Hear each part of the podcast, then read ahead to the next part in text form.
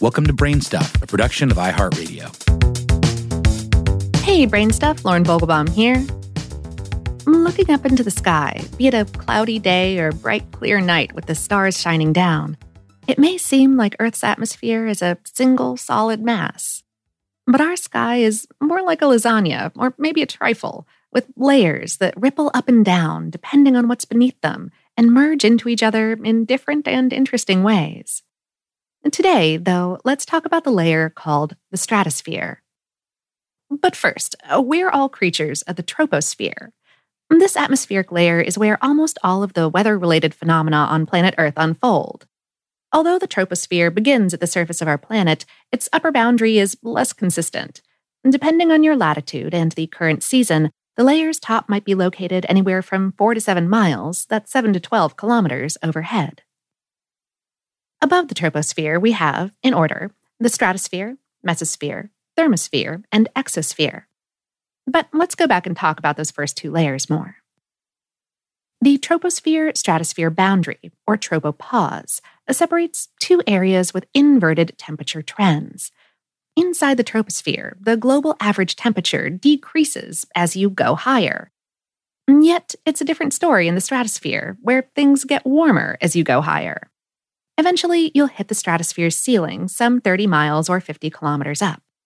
Beyond that point, the trend starts to reverse itself. Things get pretty chilly in the mesosphere. You've probably visited the stratosphere once or twice, at least.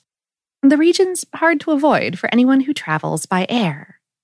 Frequented by commercial airlines, the stratosphere is also a bastion of ozone gas and rapid winds, where clouds are scarce, but life endures.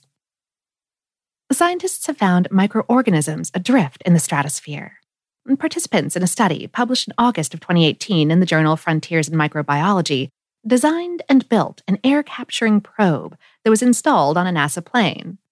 The gadget detected bacteria whizzing around above the local tropopause at altitudes of 7 miles or 12 kilometers. UV radiation and extreme temperatures make the stratosphere a rough place for living things. To survive up there, some bacteria depend on sun blocking pigments and protective outer shells.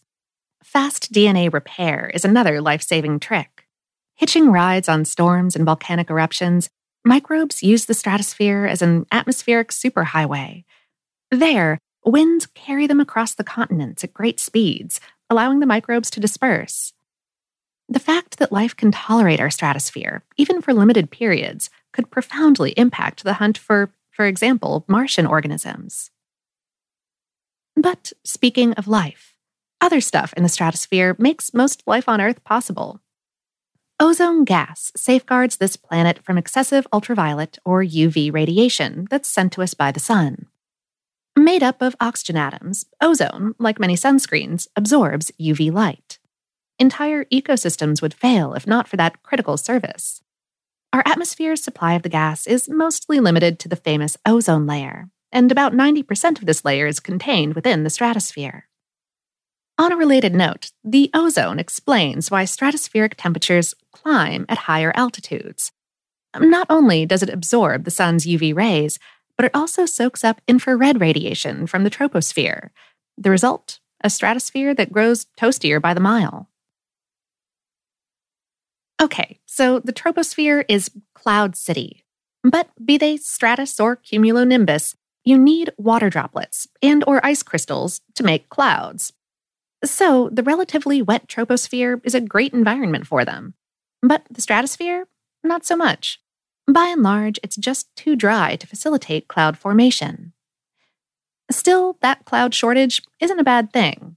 The stratosphere combines largely cloud free skies with limited turbulence, making it attractive to airline pilots. Indeed, most commercial planes hit their cruising altitudes in the lower stratosphere.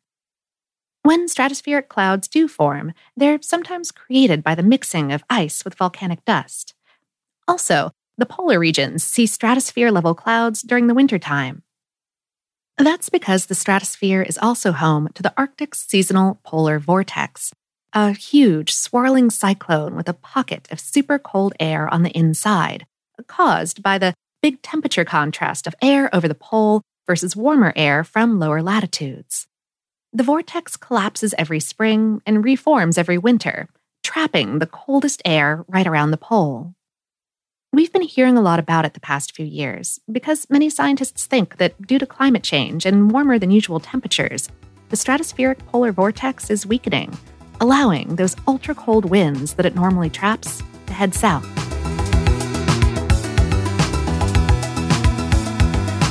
Today's episode is based on the article The Stratosphere Where Birds and Planes Fly and Bacteria Thrives on HowStuffWorks.com, written by Mark Mancini. Brainstuff is a production of iHeartRadio in partnership with HowStuffWorks.com and is produced by Tyler Klang. For more podcasts from iHeartRadio, visit the iHeartRadio app, Apple Podcasts, or wherever you listen to your favorite shows.